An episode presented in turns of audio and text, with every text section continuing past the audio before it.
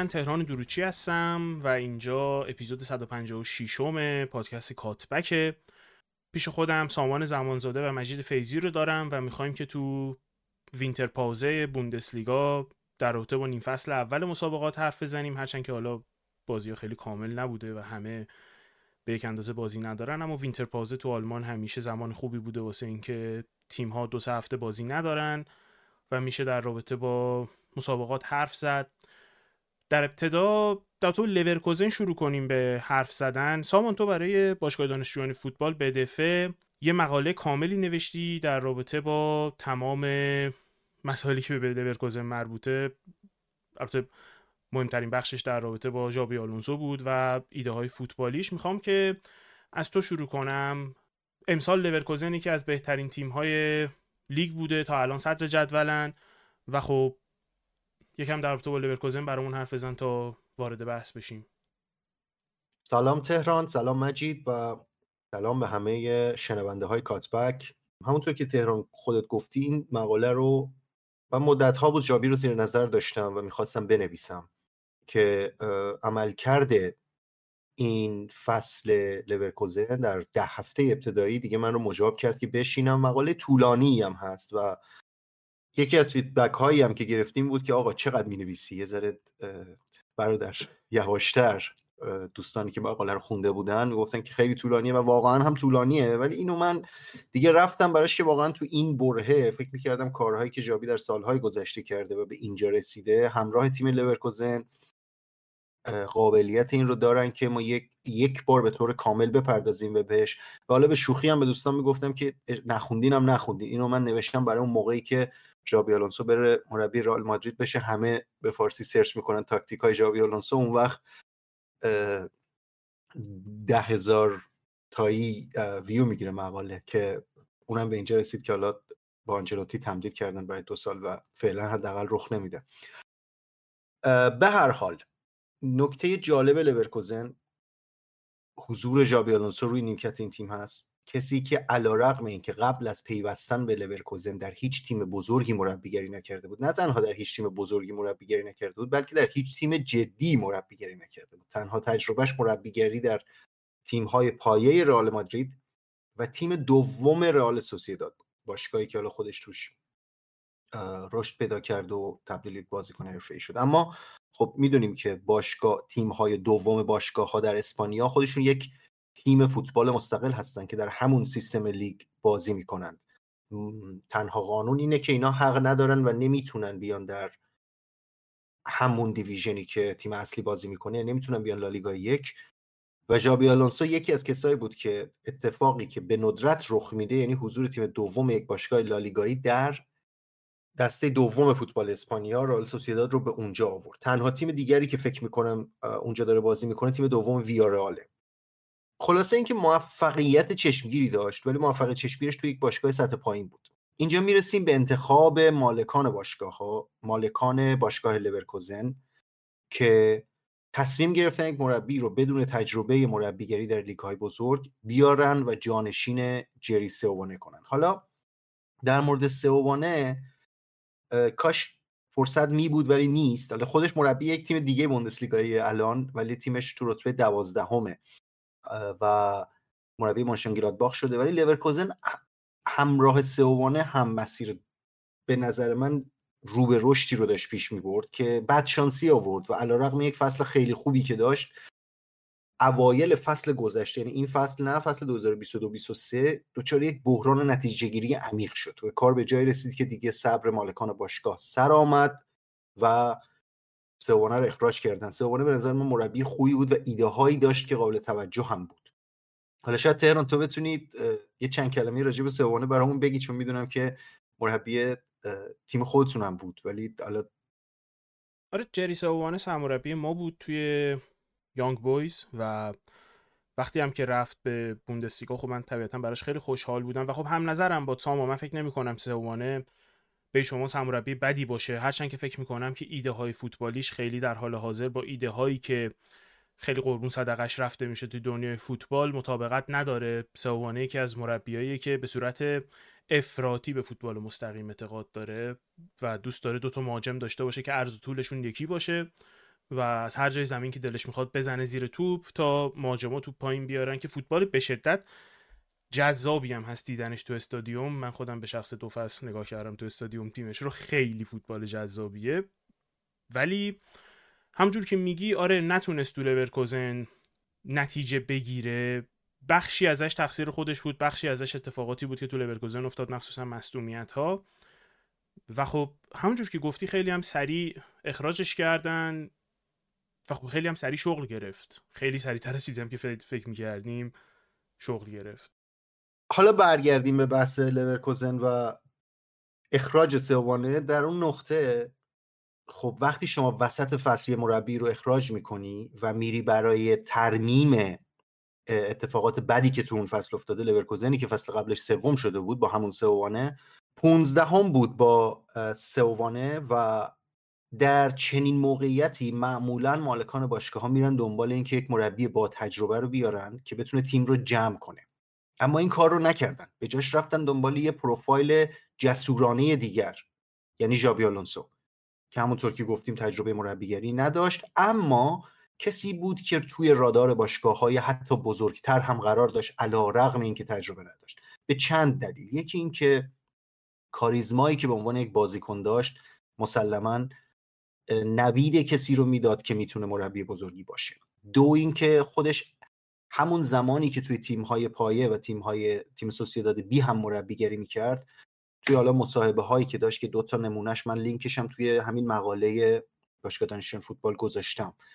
راجب فلسفه فوتبال خودش توضیح میده راجب اینکه دنبال چیه راجب اینکه چه آموخته از مربیانی که باشون کار کرده. فراموش نکنیم که ژابی آلونسو کسی بوده که با گواردیولا با مورینیو و با آنجلوتی کار کرده. و اگر اصاره ای از آموخته هاش از این سه مربی رو هم جمع کرده باشه و همونا رو هم بخواد ارائه بده به نظر من کافیه تا بتونه یک تیم حتی بزرگ رو هدایت کنه. اما آلونسو از همون ابتدا اشاره کرده بود که دنبال چیزی فراتر از اینه. حالا چه میشه که باشگاه لورکوزن میره دنبال این مربی؟ باید ببینیم که فلسفه مالکانش چیه. من فکر می‌کنم که گرفتن سوانه اخراج سوانه و آوردن ژابی آلونسو هر سه نشان از مسیر صحیحی داره که این باشگاه توش قرار داره. از نظر روی کرد به وضعیت فعلی فوتبال جهان و ترندهای فوتبال جهان توی مربیگری. گفتی تهران که سوانه فوتبالش به شدت جذاب بود. کاملا درسته و فوتبال جذابی که موفق نشد اخراجش کردن به جاش ژابی آلونسو رو آوردن که همچنان فوتبال جذابی ارائه میده. اگر ما پی اس وی آینتهوون رو که عجیب و غریب نتیجه گرفته والا جز top, top تیم top لیگ های اروپا نیست لیگ هلند ولی پی اس وی می‌دونیم که perfect شیت داره دیگه 16 تا بازی اولش 16 تاش رو برده. لورکوزن تنها تیم دیگری هست که شکست نداره اصلا باخت نداره توی لیگ های top اروپایی و از اون گذشته آمار رو که نگاه کنید و ایکس جی رو نگاه کنید گل های زده رو نگاه کنید تیم به شدت تماشایی بازی می‌کنه. این نشون میده که مالکان باشگاه دنبال این هستن که فوتبال جذاب ارائه بده تیمشون. حالا مالکان هم که حالا خیلی یه پرانتز خیلی کوتاهی باز کنیم که همه می‌دونیم که این تیم لورکوزن خیلی تیم ویژه‌ای هست دیگه. جزء یکی از چند تا تیمیه که اصلا شهرش تیمش باشگاهش همه چیش پیوند خورده با یکی از صنایع عظیم آلمان. شرکت داروسازی لورکوزن جی که یک شرکت بین المللی بسیار بزرگ هست. بالغ بر 100 هزار نفر کارمند داره. 50 بیلیون دلار رونیو سال گذشتهش بوده درآمد سال گذشتهش بوده و به دلیل پیوند عمیقی که با تیم لورکوزن و با شهرش و هوادارانش داره از اون قانون 50 درصد به اضافه که میگه کسب و کارها یا سرمایه گذارها نمی‌تونن مالکیت عمده تیم ها رو به عهده داشته باشن تا حدی مستثنا شده. و این اجازه میده که لورکوزن بتونه در واقع با تمرکز بیشتری یک ایده هایی رو از سمت مالک خودش پیگیری کنه. من مثال مثال مقابلش رو می‌زنم. بحرانی که فصل قبل تو بایرن به وجود اومد. وسط فصل یه عده از مدیران باشگاه یه عقایدی داشتن. یه کارهایی کردن. یه مربی رو آوردن. یک زمانی گذشت. از سوی دیگر بخش دیگری از مالکیت باشگاه مقابلش قرار می‌گیره و این مسیر رو قطع می‌کنه و کاملا میره سراغ یک فلسفه دیگه و اون بحران به وجود میاد.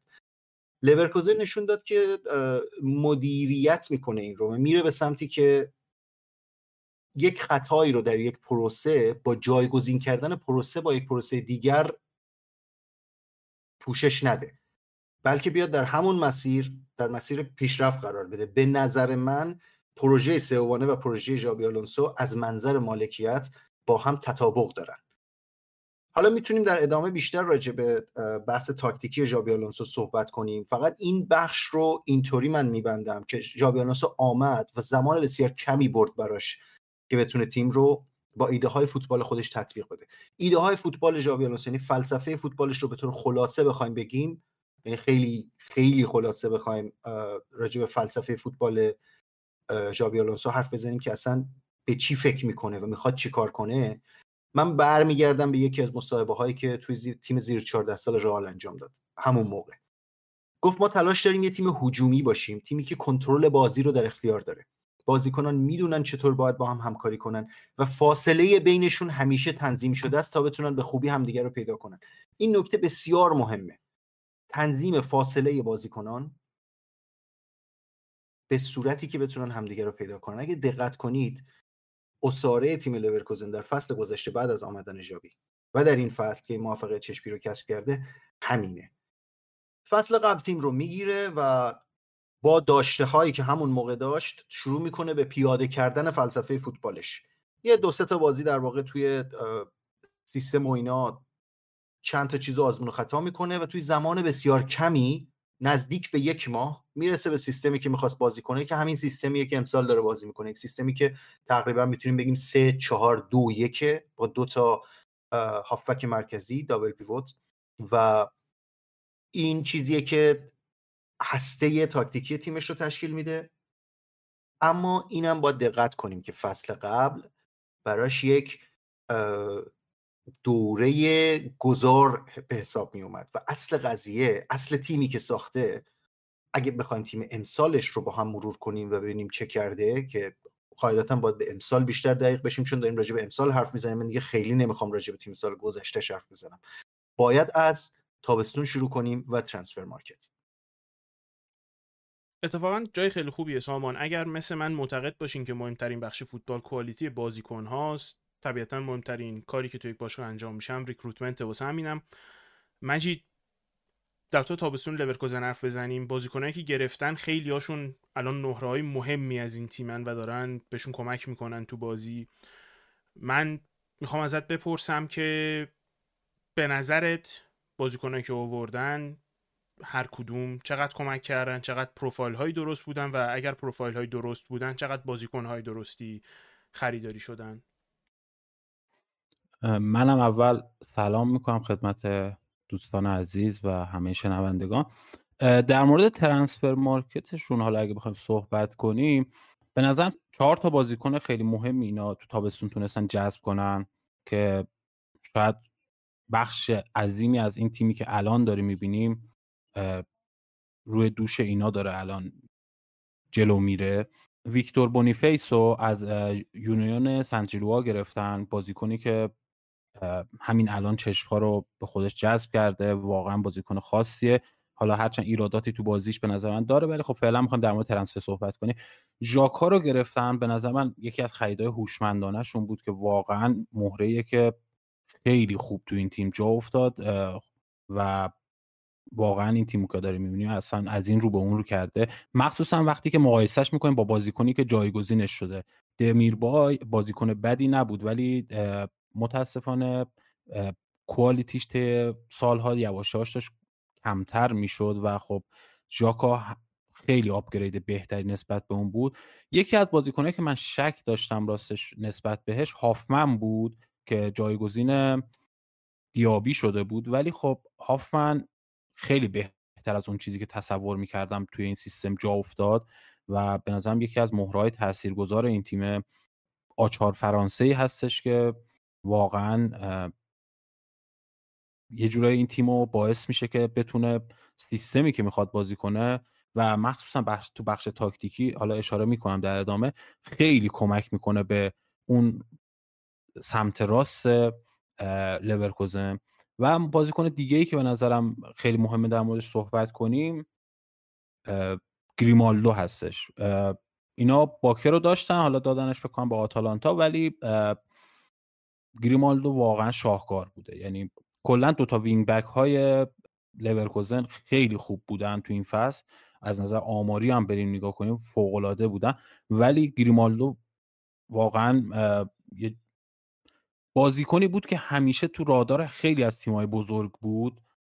ولی هیچ وقت نتونست اون انتقاله براش صورت بگیره. یعنی من یادم از شاید زمانی که 20 سالش بود بارسا دنبالش بود و خیلی تیم‌های دیگه هم مثلا دنبالش بودن. همیشه می‌گفتن این بازیکن خیلی خوبه. حالا یه سری ایرادات بهش بود. مثلا مسئولیتاش خیلی همیشه بهش اشاره می‌شد که این بازیکنه نمی‌تونه اون سطح رو حفظ کنه یا اینکه مثلا همیشه در دسترس نیست. ولی خب تا تا اینجای فصل فوق العاده بوده توی لورکوزن این چهار تا بازیکن به نظر من یکی از یعنی مهمترین نقل و انتقالات تابستونی لورکوزن بودن که نمیشه واقعا. میگم این تیم لورکوزنی که الان داریم می‌بینیم و بدون این چهارتا در نظر بگیریم هرچند پاتریک شیک برگشته و خیلی بهتر از بونیفیس هستش. من اینو می‌خواستم بگم. نمی‌خوام بگم بونیفیس در اون حد خوبه که پاتریک شیک ذخیره خودش کنه. ولی تو زمانی که مصدوم بود اینا اصلا فقدانش رو حس نکردم. حالا در تو پاتریک شیک که گفتی من فکر می‌کنم پاتریک شیک یکی از بهترین مهاجمای اروپاست وقتی fit باشه. یکی از بازیکنایی که به خاطر اینکه این اواخر خیلی fit نبوده درست rate نمیشه. اما در تو با هافمن و گریمالدو من فکر می‌کنم دو تا بازیکن یک تفاوت جالبی با هم دیگه دارن. مجید من تعجب کردم وقتی گفتی که فکر می‌کردی هافمن تو این تیم جا نمیفته چون هافمن چنان آچار فرانسویه که من تو تمام تیم‌های دنیا می‌تونم ببینم که بازی کنه.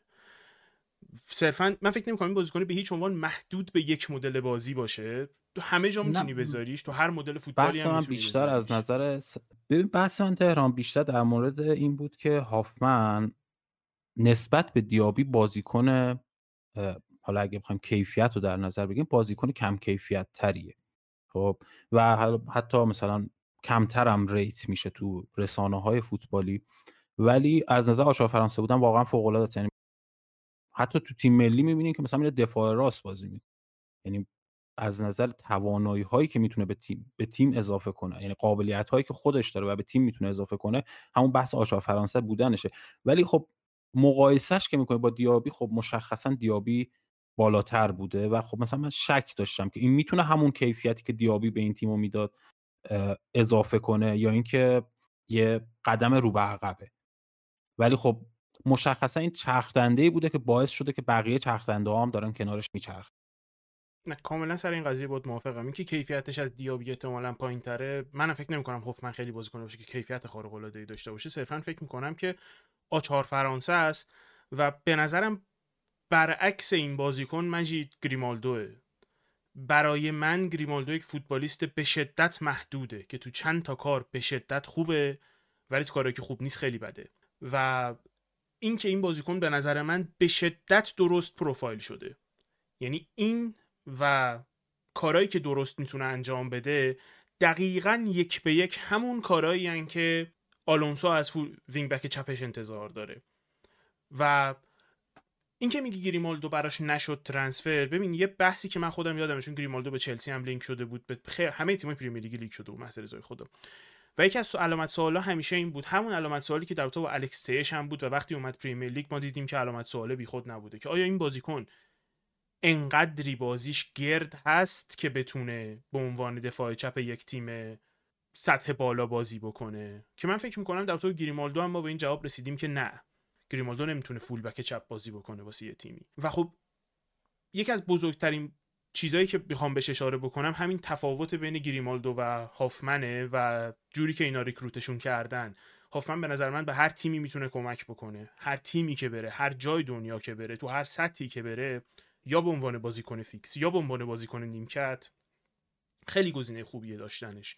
بازیکنی که می‌تونه وینگر چپ وینگر راست بازی بکنه. لب خط داخل بازی بکنه. می‌تونه هافبک بازی بکنه. می‌تونه wing back راست یا حتی دفاع راست بازی بکنه. و خب در مقابل اون ما گریمالدوی رو داریم که فقط می‌تونه در حالتی عقب چپ بازی بکنه که شما از فضای پشتش خیالت راحت باشه.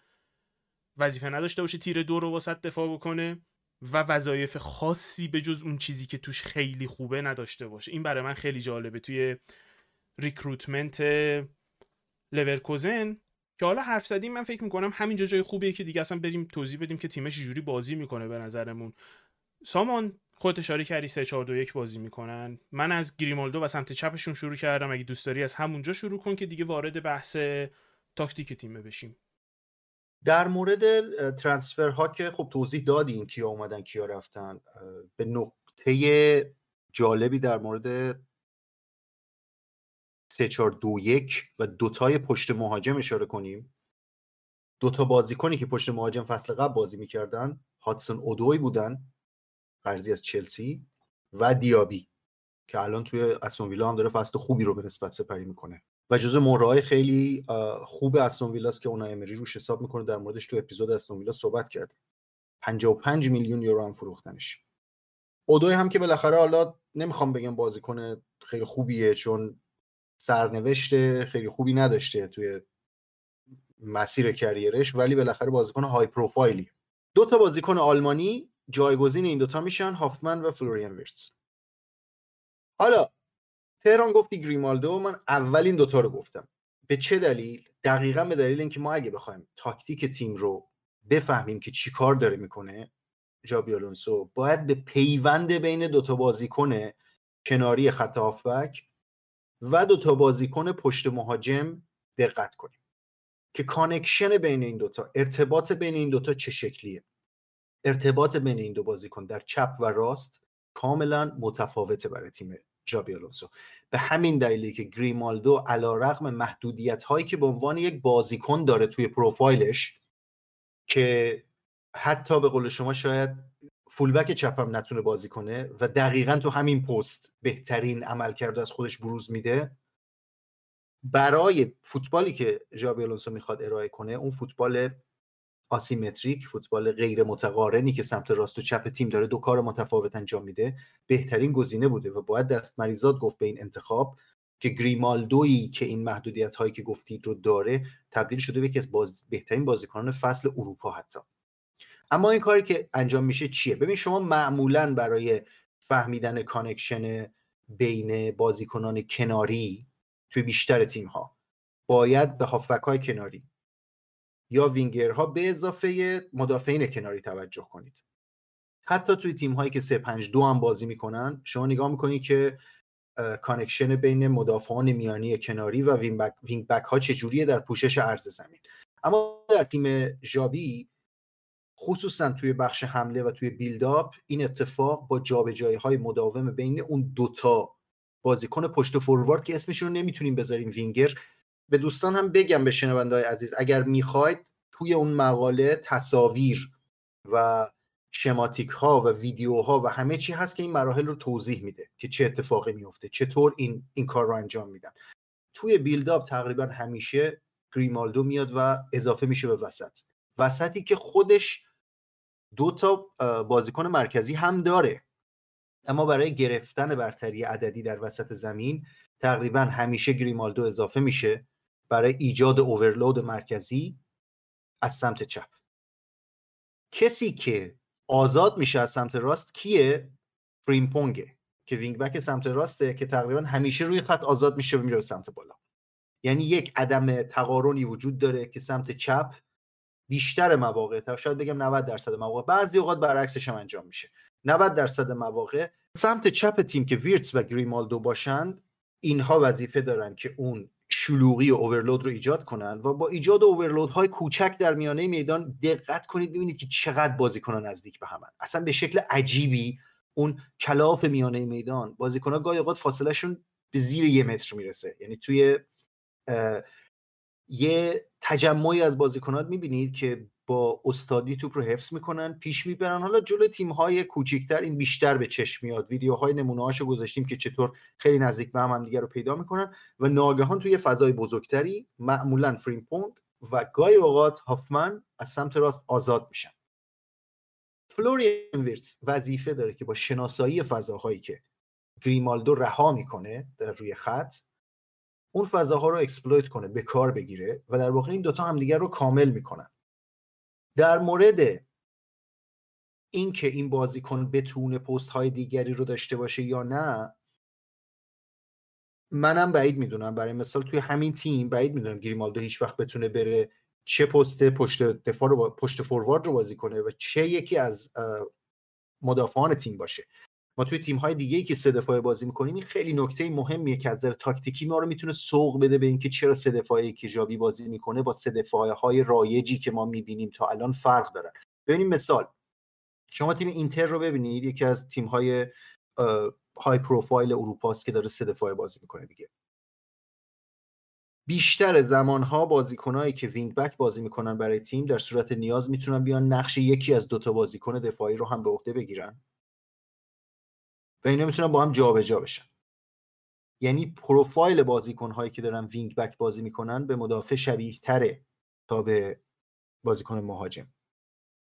در مورد تیم ژاوی در, در, در مورد گریمالدو که این غیر ممکنه فریمپونگ هم یه بازی این کارو کرده ولی خیلی به ندرت می‌تونه همچین اتفاقی بیفته که بیاد یکی از اون ستا رو به عهده بگیره. چون اون سه بازیکن بازیکنهایی نیستن که اصلا روی خط نقش بیلداپ ایفا کنن بلکه نقششون پیوسته کنار هم موندنه و دو تا بازیکن بالا وظیفه دارن که عرض زمین رو حفظ کنن. از این نظر میگم گریمالدو نقشی که بهش ایف محول شده رو خیلی خوب انجام داده. درسته که اون نقشی که بهش محول شده خیلی محدود بوده در این حد محدود بوده که حتی مشارکتش تو حمله هم به شکل قربانی شدن دیکوی شدن ایجاد اضافه کردن نفر به وسطه. یعنی آمار آوتپوتش رو ببینید گل زده پاس گل اینا به خوبی سایر بازیکنایی که شما توقع دارید ازشون نیست. حالا ضربه خوب می‌زنه گلم زده. ولی من بازی ها رو که می‌بینم چون بازی زیادی از لورکوزن دیدم از نظر حل شدن توی تاکتیک تیمی به نظرم فوق العاده است. حالا یه مقداری حرف زدیم که چیکار می‌کنه تیم لورکوزن نزدیک نگه داشتن بازیکن‌ها تو build-up. ایجاد overload های کوچک تجمع های کوچک میانه زمین برای خالی کردن فضا معمولا در سمت راست. و اون بالا هم که دیگه بونیفیس حالا بونیفیس من اوایل فصل به نظرم واقعا عملکردی در حد یکی از بهترین مهاجمای اروپا داشت. یعنی همین فصلش می‌تونه یکی از بهترین مهاجمای اروپا باشه. یه کمی افت کرده و افتش هم مصادف شده با بازگشت پاتریک شیک که اتفاق خوبیه در واقع دست ژاوی توی پوست گردو نموند و منم با حرف تهران از این نظر موافقم که پاتریک شیک اگر fit باشه یکی از بهترین مهاجمان اروپا است از نظر تاکتیک پذیری و درکی که از فضا داره شاید اصلا کمتر مهاجمی شبیهش داشته باشیم. ولی مسئله اینه که اون اتفاق fit بودنش خیلی به ندرت رخ میده و به ندرت مدت زمان خیلی طولانی می‌تونه fit بمونه. خیلی آسیب پذیره. اما الان تیم لورکوزن موقعیتی داره از نظر دسترسی به بازیکنان خوب و بازیکنان جایگزین برای کسانی که حالا مصدوم بشن یا حالا می‌دونیم که الان برای جام ملت آفریقا یکی از تیمایی که تعداد زیادی بازیکن بازیکن کلیدی داره میده بره. ولی دسترسی داره به جایگزین هایی که بتونن پیوستگی تیم و کیفیت تیم رو حفظ کنن. حالا این چیزهایی که راجع به مالکیت تیم و تاریخچه باشگاه گفتیم یه نکته جالبی وجود داره در مورد لورکوزن. اونم اینه که این تیم علیرغم اینکه اینقدر قدیمیه و همیشه مالکیتش توان مالی قابل توجهی داشته. قهرمان جام یوفا شده. نایب قهرمان چمپیونز لیگ شده. حتما یادمون میاد اون تیم خیلی حالا که سنشون مثل من در واقع پیرمرد هستن اون تیم رویایی لورکوزن رو یادشونه که میشائیل بالاک و زی روبرتو و عرض کنم که لوسیو. لوسیو لوسیو مرسی. و خیلی بازیکنهای خیلی قدری داشت و رسیدن فینال چمپیونز لیگ. و نایب قهرمان چمپیونز لیگ شدن. اما fact مهم در مورد لورکوزن اینه که این تیم هرگز قهرمان بوندسلیگا نشده. و امسال هم کار بسیار دشواری دارن.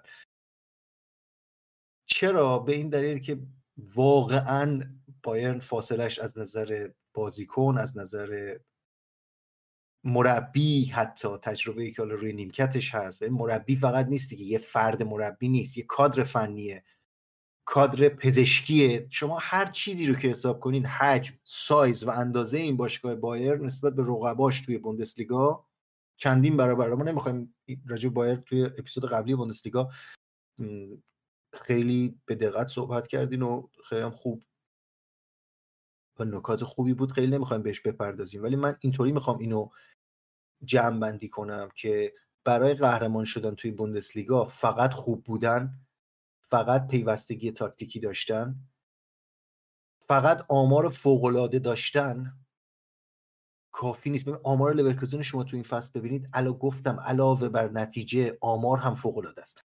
تعداد پاسهای این تیم داره رکورد می‌زنه. تعداد پاسهایی که توی یک بازی میدن. یعنی شما به درصد بازی هایی که اینطوری بگم لورکوزن توش بالای 700 تا پاس داده نگاه کنید تعجب می‌کنید. تعداد پاس های موفق. حالا ایرادهایی تو دفاع دارن که خصوصا توی بازی های بزرگ مقابل تیم های بزرگتر بیشتر نمایان میشه. ولی چه تو بوندسلیگا چه توی لیگ اروپا این فصل آماری دارن که بازی های نتایج خوبشون رو support می‌کنه و تایید می‌کنه که این آمار این نتایج اتفاقی نیست. اما آیا می‌تونن قهرمان بشن؟ شما همین الان هم ببینید. تیم لورکوزن در بهترین فرم خودشه. بایرن در فرمیه که ما نمی‌تونیم بگیم بهترین فرم بایرنه. اختلاف دو تیم ناچیزه. و همیشه سایه بایرن هست که حتی شما اگر بهترین عملکرد خودتون هم داشته باشید و تو روز آخر هم در آستانه قهرمانی باشید مثل اتفاقی که فصل قبل برای دورتموند افتاد بحران زده ترین بایرن هم می‌تونه بیاد و قهرمانی بوندسلیگا رو ازتون بگیره. چشم ها دوخته شده به شهر لورکوزن به مربی جذابشون ژابی آلونسو که ببینیم این فصل در واقع می‌تونه این تلسپ بشکنه یا نه. حالا حرف از قهرمانی زدی من فکر می‌کنم که مسئله پارسال دورتموند بیشتر از هنرهای دورتموند بود تا خبرگی بایرن. اما باد موافقم که توی بوندسلیگا شما در نهایت باید بایرن رو بگیری برای اینکه قهرمان بشی. سطح استاندارد همیشه بایرن بوده. و خب مجید من سوالی که از تو دارم اینه که این تیم لورکوزن با توجه به بازیکنایی که داره با توجه به مربی که داره مدلی که فوتبال بازی می‌کنن و با توجه به اینکه چند تا از بازیکناش رو قراره به خاطر افکان از دست بده به نظرت می‌تونه اونقدری تو چنته داره که قهرمان بشه یا نه؟ سوالی که پرسیدی سوال سختیه جواب دادنش تهران. ولی من می‌تونم بهت بگم که این تیم حتما این روند بدون شکستش رو نمی‌تونه ادامه بده. یعنی از این نظر کاملا می‌تونم مطمئن باشم. به خاطر اینکه به خصوص تو خط دفاع و حالا سیستم دفاعی تیم bug هایی هستش که باعث میشه که اون اطمینانه رو بهت نده. دفاع های لورکوزن یعنی مدافعینش در حقیقت اون ستایی که عقب وایمیسن خیلی کند هستن خیلی توی چرخش ها و حالا regroup کردن به مشکل می‌خورن.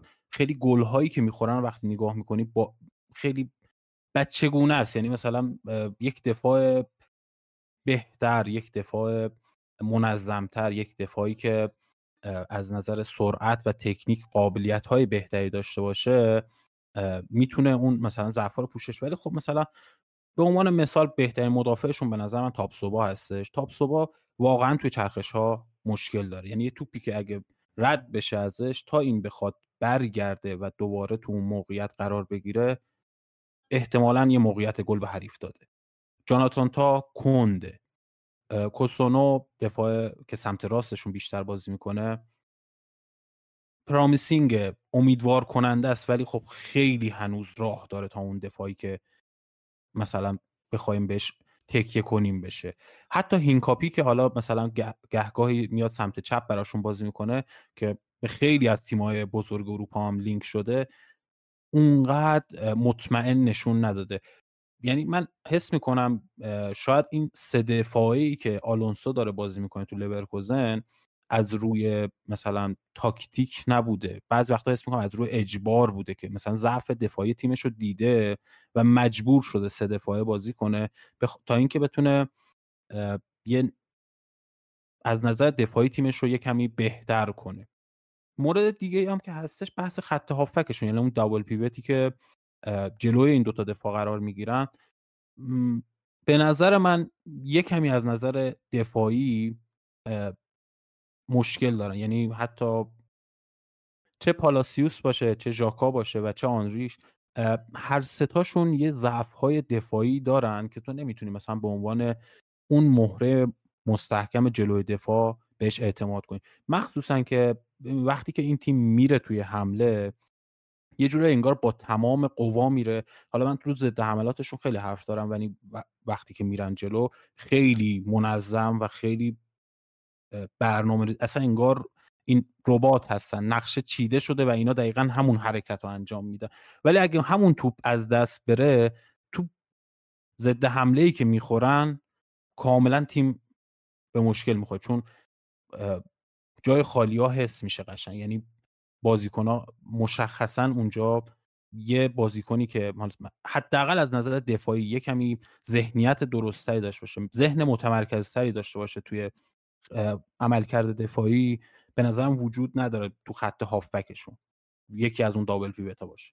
و مورد دیگه هم که هستش دروازه است. هرادکی به نظر من اونقدر مطمئن نیستش. یعنی دروازبان قابل قبولیه. نمیگم خوبه قابل قبولیه ولی گهگاهی هم گلهای خیلی ساده ای می‌خوره که البته اینو اگه بخوایم بررسی کنیم تقریبا تمام تیمای بوندسلیگا این ضعف رو دارن که یعنی دروازه‌بان خوب خیلی کمه تو بوندسلیگا واقعا. این حرفی که در تو دفاعشون می‌زنی خیلی درسته مجید. چون تقریبا 6 تا کمتر از XG اگینستشون خوردن. و خب این عدد خیلی بزرگیه. اینکه شما 6 تا کمتر از چیزی که باید گل بخوری عدد خیلی بزرگیه و یک بخش زیادیش رو من می‌تونم به اوور پرفورمنس بدم. یعنی اینکه شما شانس آوردی یا صرفا یک سری بازیکنها توی شرایط خاص بهتر از اون چیزی که باید عمل کردن بهتر از اون چیزی که فکر می‌شده عمل کردن. و فکر می‌کنم این حرفی که می‌زنی در رابطه با خط دفاعشون. اولا من مطمئن نیستم که فقط مشکل خط دفاعشون باشه. در تو با این قضیه خودت هم حرف زدی که خط هافکشون هم احتمالاً بی تقصیر نیست. اما خب این که سه تا مدافعی که تو زمین می‌ذاره هم بازیکنای جوونی هستن یعنی جاناتان تا که بازیکن بزرگشونه اونقدری بازی کنه مثلا سی ساله سی و پنج ساله ای نیست که بگیم یک سر با تجربه ای رو بدنش هست. من فکر می‌کنم تاثیر داره. در تو به هرادیکی فکر می‌کنم یکم بیانصافی.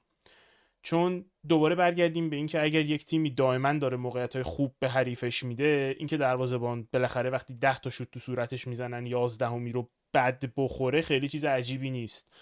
چون اصلا شما نباید بذاری تیم حریف این همه به شما موقعیت بزنه. اما میگم در مقایسه با برای مثال بایرن خب از open play بایرن فقط 9.5 ایکس داده و 11 تا خورده. بیشتر چیزی که باید هم خورده. اما لورکوزن 11 تا ایکس داده و فقط 6 تا خورده.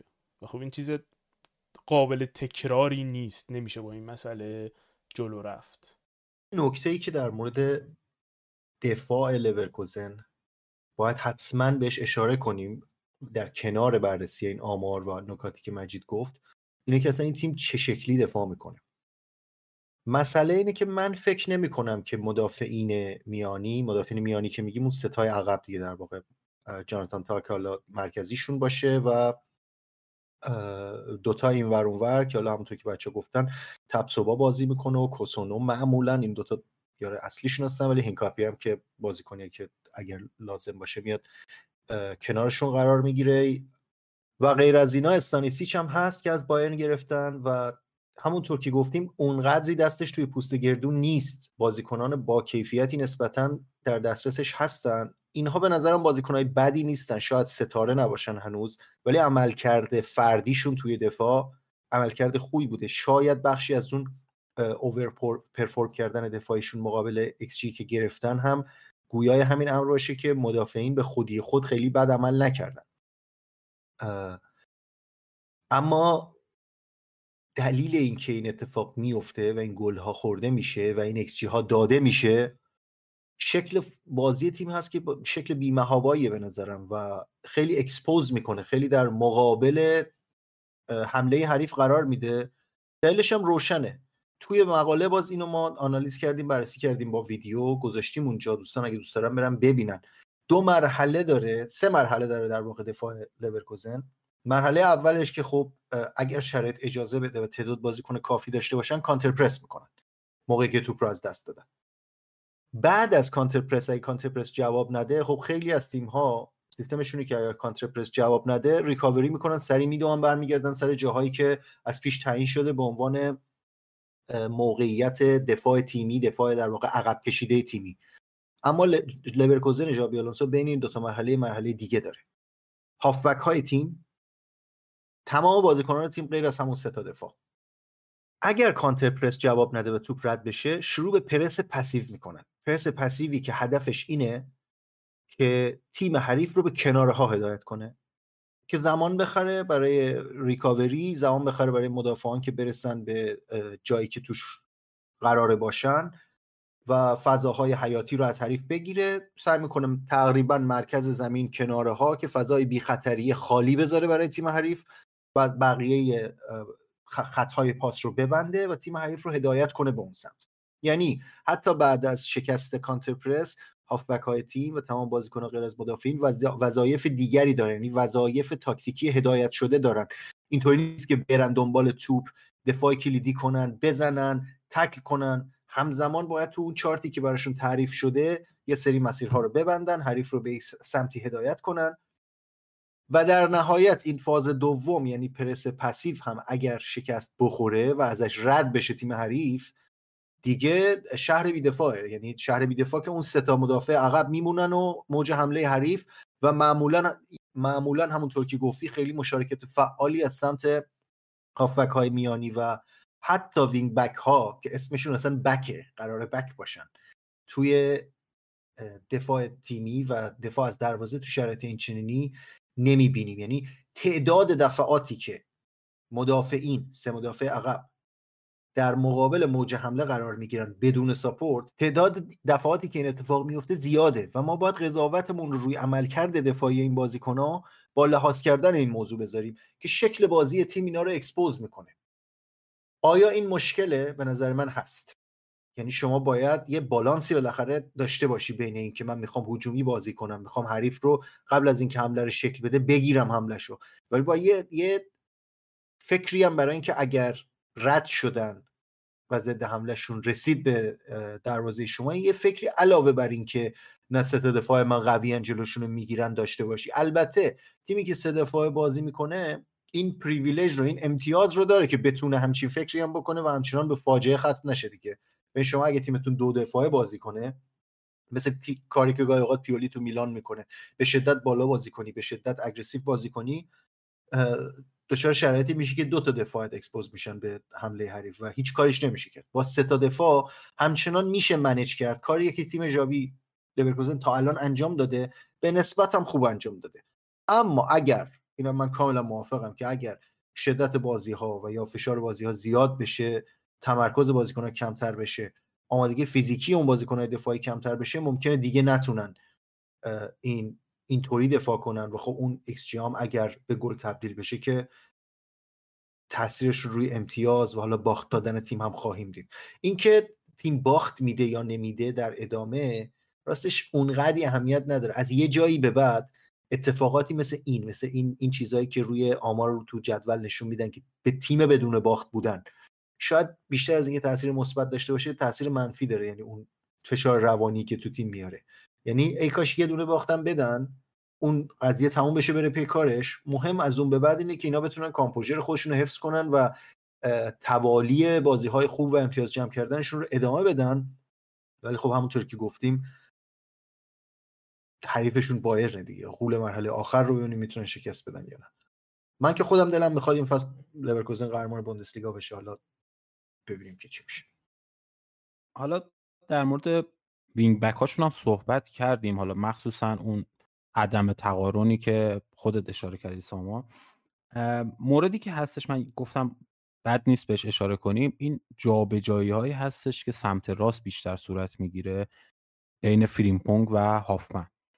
فریمپونگ خیلی وقتی بازی های لورکوزن رو دنبال می‌کنیم خیلی از دقایقی که تیم توی حمله هستش توی محوطه جریمه حریف حضور داره و اون کسی که میاد جاشو یه جورایی پر می‌کنه یا ارز تیمو می‌خواد حفظ کنه هافمنه. یعنی اضافه میشه یعنی یه جابجایی بین این دوتا صورت می‌گیره و انگار تغییر پست میدن و فریمپونگ به خاطر اون میل هجومی که داره و به خاطر اون تاثیرگذاری که تو محوطه می‌تونه داشته باشه این استفاده داره ازش میشه که میاد توی محوطه و اکثرا هم موثر بوده. یعنی این جابجایی خیلی برای من چیز جالبی بود که گفتم بد نیست بهش اشاره کنیم و یه مورد دیگه هم که می‌خواستم حالا تو صحبت هم فکر کنم جا افتاد بهش اشاره کنیم می‌خوام از حرف فرهادم اینجا وام بگیرم. تو یکی از اپیزودام داشتیم صحبت می‌کردیم بهش اشاره کرد. پروژه‌ای که لورکوزن شروع کرد با یولیان برانت و در ادامه با هاورت ادامه پیدا کرد. الان انگار الان نتیجه داده و اون بازیکن شده و فوق العاده است این بازیکن. یعنی فقط کافیه بازیش رو ببینید هیچ چیز دیگه نیست شاهکاره واقعا این بازیکن و احتمالا در پایان این فصل هم از این تیم جدا میشه. ولی واقعا شاهکاره. یعنی بازی لورکوزن رو اگه می‌بینین حتما ویرتس رو زیر نظر داشته باشین. فقط می‌تونم بگم باز دوباره فوق العاده است. بگذریم و بریم سراغ تیم بعدی که می‌خوایم دربارش حرف بزنیم. RB لایپسیش آقای مارکو روزه. تیمی که اول فصل چهار تا از مهمترین بازیکناش رو از دست داد.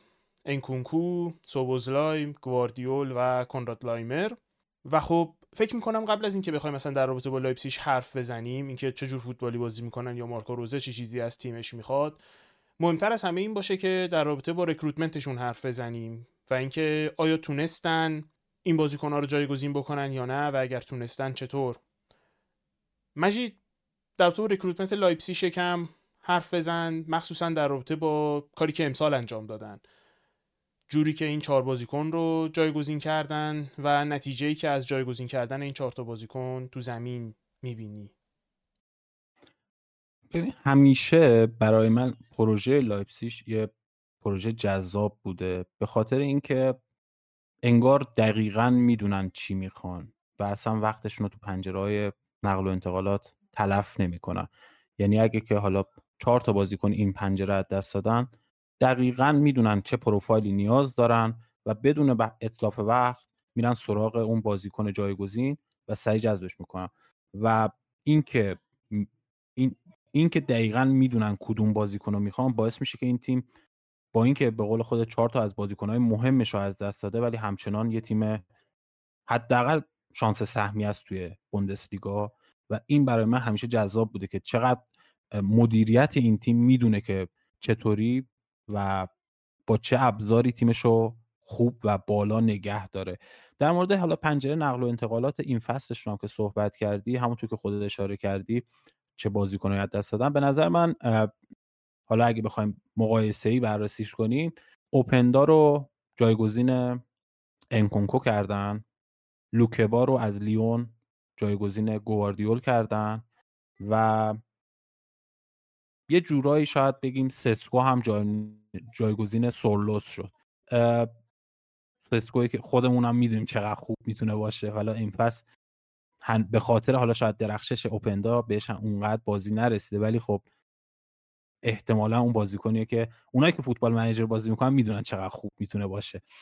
بومگارتنر هم گرفتم که من حس می‌کنم شاید بیاد جایگزین لایمر بشه ولی خب اکثرا جلوتر بازی می‌کنه و اشلگر رو که فکر کنم نیم فصل پارسال اگه اشتباه نکنم گرفته بودن یه جورایی دارن جایگزین لایمر بازی میدم و به نظر شاهکارن. یعنی واقعا این تیم از نظر اینکه سریعا اقدام می‌کنه و بازیکنی که می‌دونه و نیاز داره و پروفایل دقیق برای اون پست هست و انتخاب و سریع جذبش می‌کنه.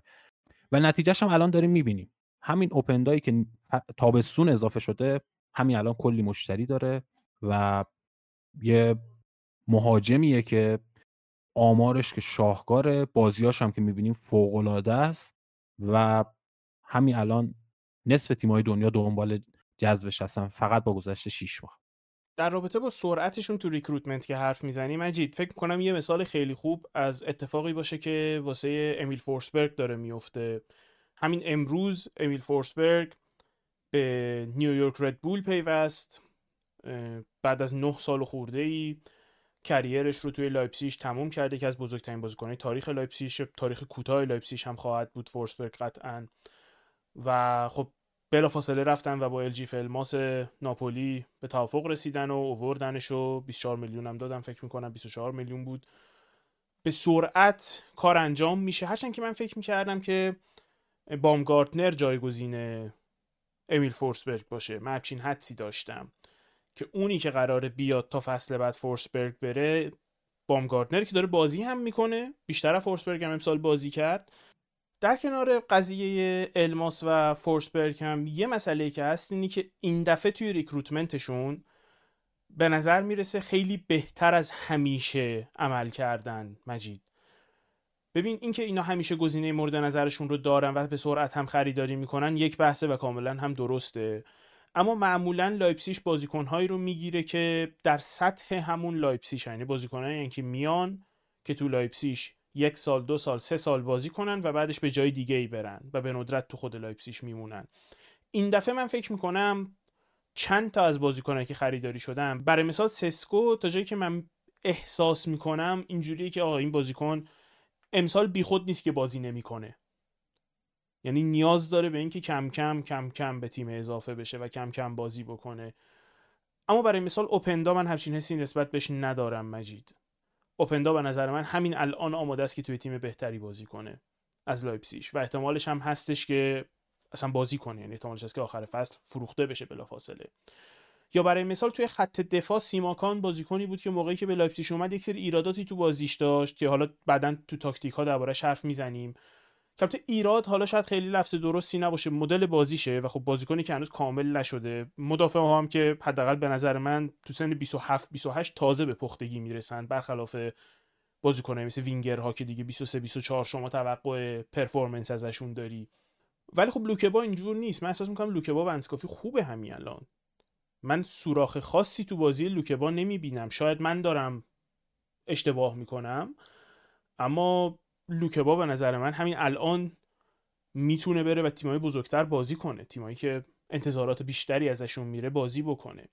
و خب علاوه بر اون قرضی گرفتن جاوی سیمونز به نظر من masterclass بود. یعنی فوق العاده بود. فوق العاده بود.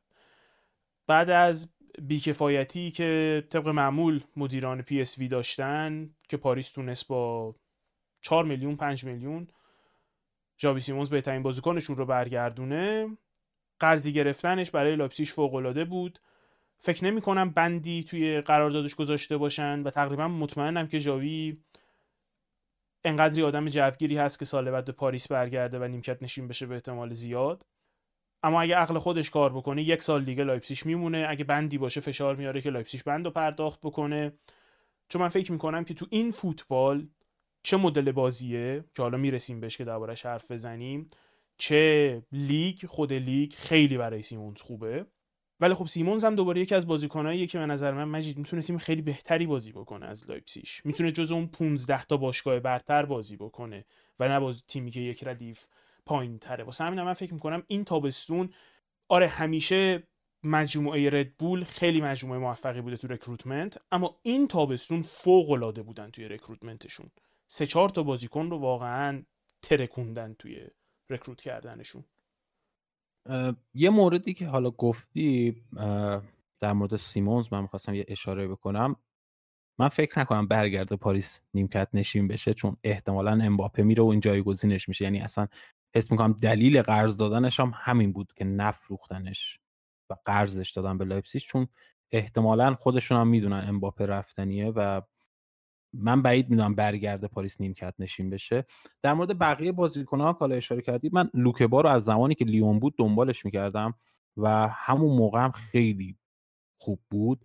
بازیکن جوونیه. خب مشخصا اگه که ایرادی تو فوتبالش هم باشه به عنوان یه مدافع طبیعیه به نظر من. یعنی نیاز داره که بیشتر بازی کنه تا یاد بگیره.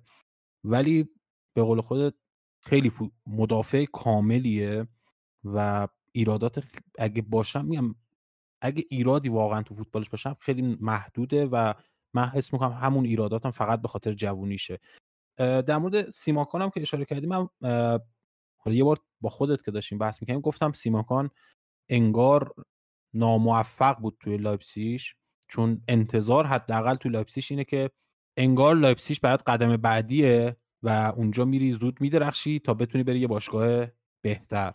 و سیماکان به خاطر همین مثلا من یکم انتظاراتم ازش بیشتر بود. یعنی توقع داشتم که زودتر از این خودش نشون بده که هرچند به نظر من همین الانم خوب داره نشون میده و مدافع خوبیه. حالا اگه مقایسه ای بخوایم بررسی کنیم نسبت به لوکبا خب مشخصا ضعف های بیشتری داره ولی خب تو مسیری هست تو مسیر درستی اگه بخوام توصیفش کنم. در مورد حالا بقیه بازیکناشون هم که اشاره کنیم من واقعا اوپندا رو فکر نمی‌کنم اینقدر فوق العاده باشه توی لایپزیگ. مهاجم خیلی خوبیه. یعنی از نظر جاگیری از نظر تموم کنندگی این فوق العاده است. ولی فقط شاید تنها bug ش این باشه که فیزیک مناسبی نداره به عنوان یک مهاجم که اونم فکر نکنم زیاد مشکل براش ایجاد کنه. و فقط میگم همون صحبتی که ابتدای بحث داشتیم. می‌دونستن دقیقا چی می‌خوان همون بازیکن رو پیدا کردن سریع جذبش کردن و سریع هم داره نتیجه میده. سسکو هم که اشاره کردی بهش به نظر من دیر یا زود نتیجه میده و منتظر درخششش باشین. فقط همین رو می‌تونم بهش در موردش اشاره کنم. بگذاریم یه در تو خود تیم حرف بزنیم. هرچند من فکر می‌کنم برای فهمیدن تیم مجید نیازه که ما در ابتدا یک تصویر کلی از سرمربیش داشته باشیم. واسه همینم می‌خوام از اینجا شروع بکنی که مارکو روزه رو یکم باز کنیم یکم در رابطش حرف بزنیم و بگیم که چه کاری کرده چه تفکراتی داره و از کجا میاد. مارکو روزه یه جورایی شاید بشه گفت اولین مربی بود که تو سالزبورگ به موفقیت رسید. یعنی فکر کنم اون فصلی که سالزبورگ تونست بره لیگ اروپا یعنی بعد از اینکه ریبرند کردن و به عنوان ردبول سالزبورگ مطرح شدن اولین فصلی که تونستن به رقابت های اروپایی برن با روزه بود. و همونجا تو چشما رفت به خاطر سبک بازیش به خاطر تاکتیک خاصی که داشت. و به عنوان یه مربی مستعد از همونجا تو چشما بود. یعنی کسایی که یه کمی این باشگاه کوچیکتر رو دنبال می‌کردن روزه یکی از اون مربیایی بود که همیشه انتظار داشتی که خب قدم بعدیشه یعنی من حد می‌زنم حتی مثلا بعد سالزبورگ بره مستقیم لایپزیش و در این حد منتظر بودم که سریعتر گام بعدی رو برداره. رفت گلادباخ بعد از سالزبورگ. تو گلادباخ هم شاهکار بود. تو گلادباخ اون فصلی که با رئال و اینتر همگروه بودن تو Champions League بازیاشون به خاطر داریم احتمالا همه شنوندگان بازیاشون یادش باشه. فوق العاده بودن. مارکوس تورامی که الان تو اینتر داره شاهکار بازی می‌کنه زیر دست همین مارکو روزه گل کرد و اسمش سر زبون ها افتاد. متاسفانه توی دورتموند نتونست اون عمل کردی که ازش انتظار می‌رفت و نشون بده که حالا نمی‌دونم اسمشو بذاریم ناامید کننده بود توی دورتموند یا حالا سیستم مشکل داشت. ولی خب توی دورتموند نتونست اون عمل کرده مناسب نشون بده. ولی دوباره توی لایپسیش داره انگار بر میگرده و دوباره داره نشون میده که هنوز خیلی چیزا توی چنته داره. در مورد تاکتیکش هم بخوایم صحبت کنیم. مارکو روز سیستم مورد علاقهش یا حداقل سیستمی که تو اکثر تیماش ازش استفاده کرده یه 442 دایموند بود که نیاز به این داشت که به شدت هافبک ها جابجا بشن. یعنی یه تحرک زیادی از خط هافبکش می‌خواست که باعث می‌شد این تیم وقتی که مالکیت توپ داره با ایجاد مثلث های مختلف جابجایی خط هافبک و مدافعین کناری سریع و سرعت انتقال توپشون موقعیت های خوبی بسازن و تو زمانی که توپ هم نداشتن اکثرا حالا تو سبک پرسشون یه حالت شدو پرسی بود که نمیگم اونقدر اگرسیو می‌رفتن پرس می‌کردن ولی همیشه بازیکنهای حریف رو تو سایه پرس خودشون نگه میداشتن و باعث می‌شد که از نظر تاکتیکی یه برتری داشته باشن و یه جورایی بخوام ساده توضیحش بدم. همزمان با اینکه تلاش آنچنانی نمی‌کردن برای بازپسگیری توپ ولی به تیم حریف هم اون اجازه رو نمی‌دادن که بتونه بازی خودش رو بسازه و بیاد جلو. توی لایپسیش برگشته به اون سیستم پایه لایپسیش که 4 2 2 دو هستش و و این سیستم به نظر نیاز به توضیح بیشتری داره. باید باید بیشتر در موردش حرف زده بشه که چرا اصلا لایپسیش روی این سیستم انگار مثل بایرنی که انگار روی 4 2 3 1 باز بنا شده و دارن روی همون سبک جلو میرن اینجا هم روی این سیستم بنا شدن و روی اون رو همین سیستم بازیکن می‌گیرن و رو همین سیستم هم دارن حداقل مربی هایی رو جذب می‌کنن که بتونن این سیستم رو بازی کنن. این حرفت خیلی درسته مجید. این مدل 4 2 2 2 که حالا سی دفعه هم تو دواشو شمردی این مدل 4 2 2 2 که بازی می‌کنن خب این فرمیشن این مدل فوتبال تمام پکیجی که این هست ایده های رایل فرانک که توی مجموعه ردبول به شدت قدرت داشت به شدت تاثیر گذاشت. و خب همچنان همین تاثیر رو می‌تونیم ببینیم چه از مربیایی که بیرون میان که خیلی هاشون به اون مدل فوتبال پای بندن چه از جوری که تیم اصلی مجموعه ردبول یعنی لایپسیش فوتبال بازی می‌کنه که خب این 4 2 2 2 فوتبال جالبیه. یه ذره متفاوته با فوتبال شاید اصلی که امروز خیلی ترنده.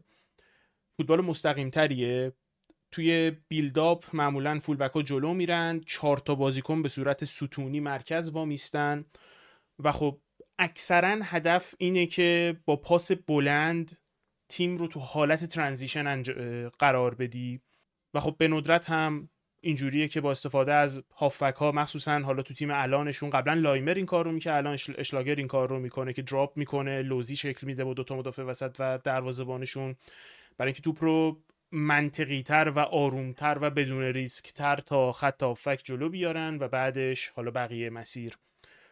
و خب در دفاع هم اینجوریه که معمولا 4 4 2 پرس می‌کنن با این تفاوت که وینگرهای 4 4 2 هافبک گوشای 4 4 2 انقدر aggressive بالا میان تو پرس که تو پرس یک حالت چهار نفره جلویی دوتا هافبک پشت که دارن کاور می‌کنن دارن و خب چهار تا مدافع ها هم با فاصله پشت سرشون وای میسن هدف خفه کردن تیم حریف تو یک سوم خودیه همون قانون 8 ثانیه رانگنیک که ما باید بتونیم توپ رو سریع تو فضایی بگیریم که تا 8 ثانیه بتونیم به دروازه حریف برسیم.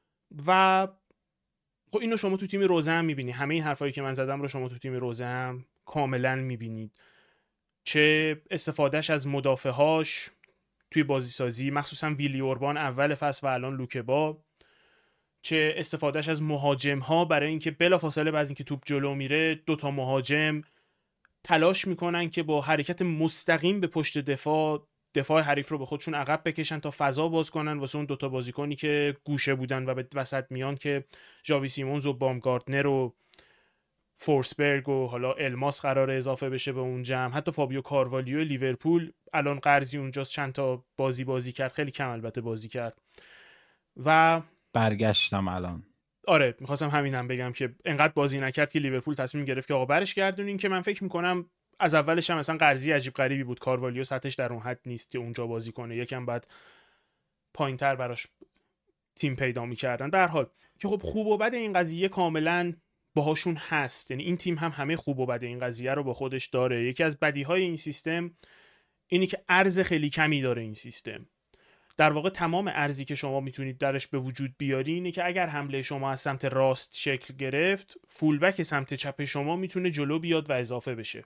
بیشتر از این شما ارزی در بازی نداری. و حالا بیشتر حمله های لایپسیش از سمت چپ شکل می‌گیره بخاطر اینکه رام اونجا می‌تونه سانتر بکنه. جلوی تیمایی که عقب میشینن. در واقع اگه تیم عقب میشینه با این مدل فوتبال شما زمان سختی خواهی داشت که جلوشون موقعیتی بسازی. مسئله بعدی که وجود داره این مدل پرس که پرسی 6 نفر است در واقع 4 نفر که به صورت active پرس می‌کنن و دو نفر که به صورت کاور وامیستن. یک ایرادی که داره اینه که بعضا بین خط 4 2 جلوی پرس شما و خط 4 نفر دفاعی شما یک disconnect ی به وجود میاد. که تو اون فضای اگر تیم حریف بتونه از خط اول و, و کاور پرس شما رد بشه خط دفاع شما زمان خیلی سختی خواهد داشت. در تو سیماکان که حرف زدیم یکی از جالب ترین نکات همینه مجید و واسه همینم بود که من اون موقع به تو گفتم که من با تو مخالفم که سیماکان شکست خورده. فوقالعاده نبوده اما سیماکان با همون چیزی که هست مدافع خوبیه و اگر به مرور زمان اشتباهاتش کم بشه خیلی مدافع خوبی خواهد بود. چرا؟ چون سیماکان از معدود مدافع های proactive حال حاضر فوتباله. یک مدافعی که در یک سیچویشن یک به یک یا دو به یک با بازیکنان و مهاجمای حریف به جای اینکه وایسه تا مهاجم حریف یک کاری انجام بده و بسته به کاری که مهاجم حریف انجام داد reaction نشون بده به صورت proactive سعی می‌کنه که ownership situation رو مال خودش کنه. یعنی مالکیت اون شرایط رو مال خودش کنه و با تصمیم خودش بازی رو جوری که می‌خواد influence کنه. و خب این حالا خودش یک ایرادی داره. اینکه شما اون چهار نفری که من براتون توضیح دادم سیماکان بعضی اوقات از اون چهار نفره کلا می‌زنه جلو میاد یه جا تصمیم گرفته که می‌خواد بره توپی رو intercept کنه. یه جا تصمیم گرفته می‌خواد یه کسی رو تکل بزنه روش.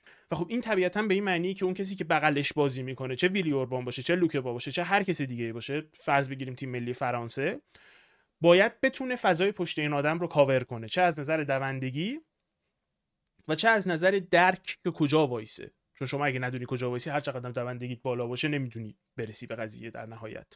و خب من فکر می‌کنم که از دلایلی که پارسال به عنوان دفاع راست خیلی بیشتر بازی می‌کرد همین بود. حتی امسال هم به عنوان دفاع راست بازی کرده که این آن که داره تو بازیش سیماکان خیلی چیزی نیست که مربیا دوست داشته باشن. مخصوصا عقبتر تو زمین. یعنی جلوتر تو زمین بعضی هم مربیا دوست دارن که بازیکن آن باشه. عقبتر تو زمین اکثرا مربیا دوست دارن که کار احمقانه نکن.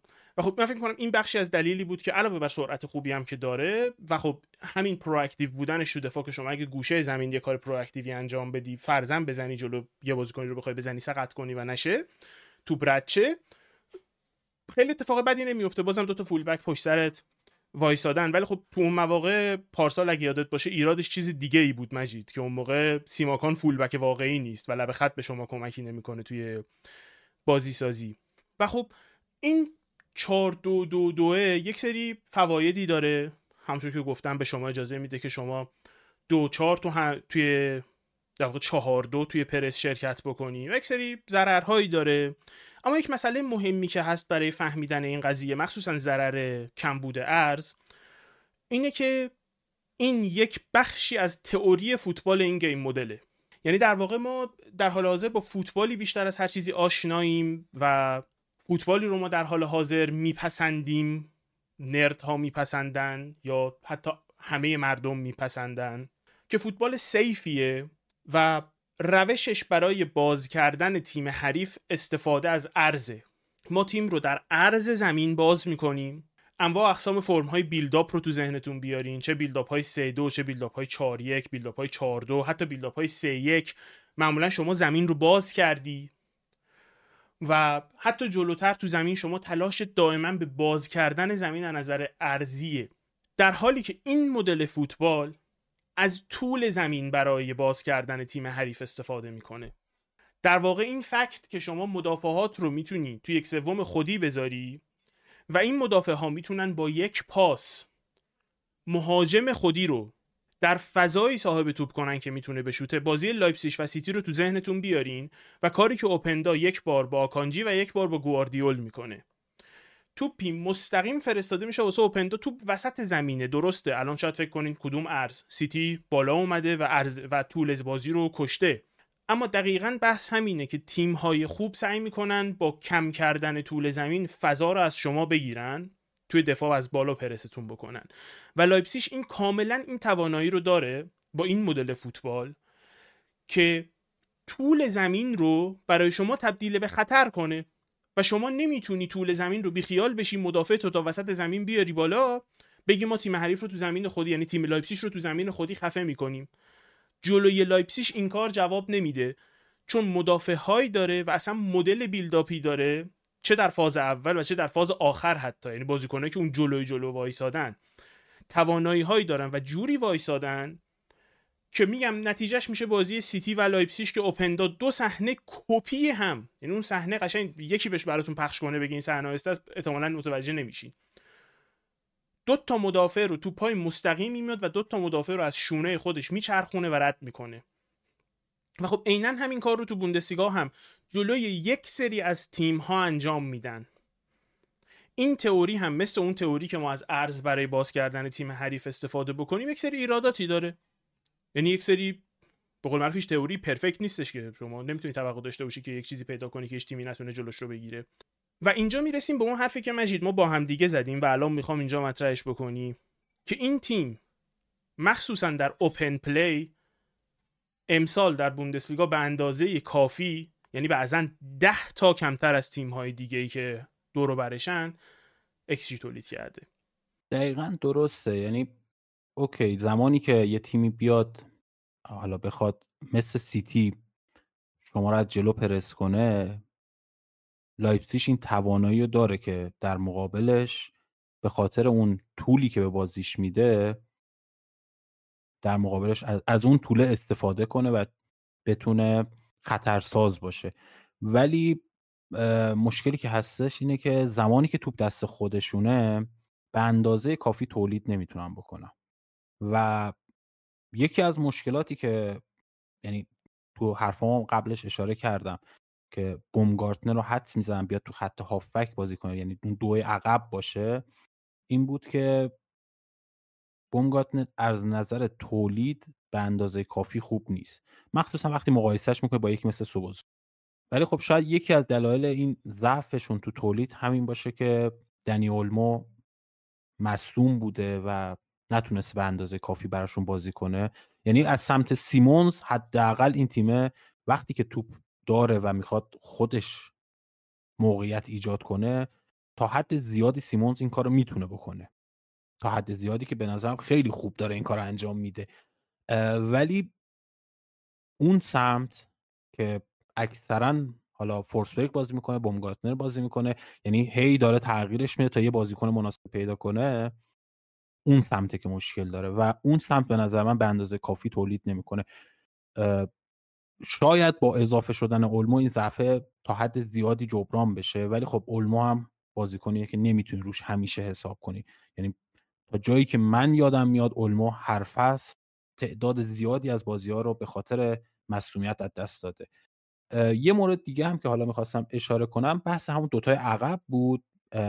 اون دوتا هم خیلی یه جورایی بازی سازی و تولید مشکل دارن. یعنی چه اشلگر چه هایدراچ چه کمپل به اندازه کافی نمی‌تونن بعد خلاقیت و تولید رو داشته باشن. حالا کمپل تو جوونیاش یه همچین چیزی داشت تو فوتبالش ولی خب دیگه عملا آخرای فوتبالشه و بعید می‌دونم دیگه اون توانایی رو بتونه به طور مستمر نشون بده. میگم مشکل همینه و, حس می‌کنم مشکل به اون صورت بزرگی نخواهد بود. حس می‌کنم اولمو برگرده بتونه جبران کنه و الماس هم من زیاد هیچ وقت فن الماس نبودم ولی الماس شاید بتونه اون کمک رو بکنه به تو بخش تولید به لایپسیش ببین من انتقادت به هافک وسط ها رو راست رو بخوای وارد نمی‌دونم مجید. توی این مدل بازی شما نیاز به هافک وسط هایی داری که یک سری مشخصه هایی دارن که اگر ازشون بخوای که تو بازی سازی هم خوب باشن فقط کوین دیبروی نمیمونه. یعنی شما اگه توقع داری که اون دو نفر عقب بازیکنایی باشن که به شدت باهوش باشن تو پرس که بتونن کاور کنن. دوندگی داشته باشن چون باید فضای بزرگی رو کاور کنن. حاضر باشن که درگیر بشن با تیم حریف.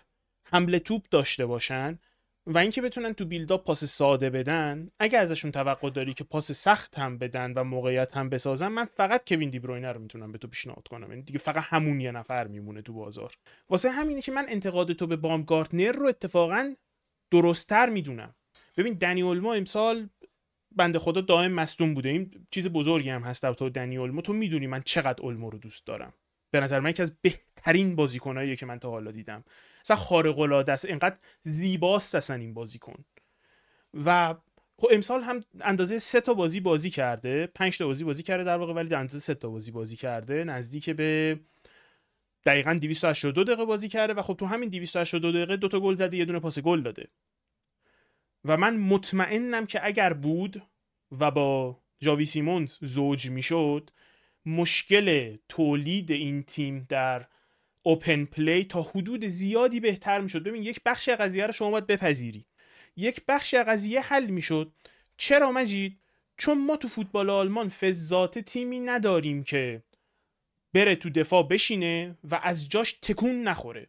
یک تیمی بسته بسته بسته که شما مجبور باشی در ارز بازش کنی. آره جدیدا تیم های آلمانی بیشتر این کار رو می‌کنن. اما این که مثلا یک تیمی بسته باشه و اینا ایده جدیدیه تو آلمان. خیلی هم کم اجرا میشه. نه در حد انگلیس که مثلا 7 تا 8 تا از تیم ها برنامهشون اینه که برن تو دفاع خودشون. یا حتی اگر پرس می‌کنن هم همیشه این آپشن دوم رو دارن که برن چنان بسته بازی کنن که فضایی واسه تیمی نباشه. واسه همین هستش که انتقادی که به بامگارتنر می‌کنی رو اتفاقا من میپذیرم. فکر می‌کنم که اصلا به احتمال زیاد همونه که باعث شده که اینا مجبور بشن. یعنی عملکرد بامگارتنر توی شیش ماه گذشته حالا کمتر از شیش ماه توی نیم فصل گذشته باعث شده که به این نتیجه برسن که برن ال جی فلماس رو بیارن که من نمی‌دونم. این به معنی نیستش که می‌دونم که نمیشه ها واقعا نمی‌دونم که چقدر جواب میده توی این مجموعه. فکر می‌کنم که با برگشتن اولمو مخصوصا اگر بتونه سالم بمونه در ادامه فصل کمک زیادی بهشون می‌کنه. هرچند که باز هم فکر نمی کنم کافی باشه برای اینکه لایپسیش خودش رو به جنگ قهرمانی برسونه. سخت خواهد بود. اما فکر می‌کنم که انقدری خواهد بود که امسال تو چهارتا با آرامش تموم کنن و اگر اولمو سالم برگرده و کسی طوریش نشه البته. نه به نظر من حتی بدون اولمو هم شانس خوبی دارن برای اینکه تموم کنن. ولی با اولمو خیلی بهتر از اینی که الان هستن می‌تونن باشن با حضور یکی مثل اولمو و زوج شدنش با سیمونز می‌تونن خیلی بهتر از این چیزی که الان هستن باشن. و مورد آخرم که گفتم بد نیست بهش اشاره کنیم اینه که به نظر من لایپسیش یه سری بازیکن داره که بازیکنهای بدی نیستن. ولی شاید بهتر باشه که ازشون گذر کنه برای اینکه بخواد اون قدم بعدی و برای رقابت برای قهرمانی برداره. یکیشون همین فورسبرگ بود. فورسبرگ بازیکن بدی نیست. فورسبرگ خیلی بازیکن خوبی بود زمانی که لایپسیش تازه مطرح شده بود. ولی یه جورای دیگه آخراش بود. امثال همین فورسبرگ پولسن اوربان اینا بازیکنایی هستن که تا یه جایی تو رو آوردن جلو و از الان به بعد برای اینکه تو بتونی اون قدم بعدی رو برداری برای اینکه تو بتونی اون تیم مدعی قهرمانی باشی نیازمند اینه که با یه بازیکن بهتری جایگزین بشی. فکر کنم پولسن از دسته سوم آلمان تا الان با لایپسیشه یعنی شاهکار یعنی اگه فورسبک گفتی نه ساله درسته؟ نه سال فورسبک اونجاست پولسن فکر کنم دوازده سال اونجا و هنوز داره ادامه میده. بازیکن بدی است مثلا حرفم از این جهت نمیگم که اینا بازیکنهای بدی هستن. بازیکنهای خوبی هن. خیلی وقتا هم به کار این تیم اومدن و کمک این تیم کردن. ولی برای اون قدم بعدی به نظر من تو نیازمند یه کیفیت بهتری تو بازیکنات هستی که اینا بهت اون کیفیت رو نمیدن.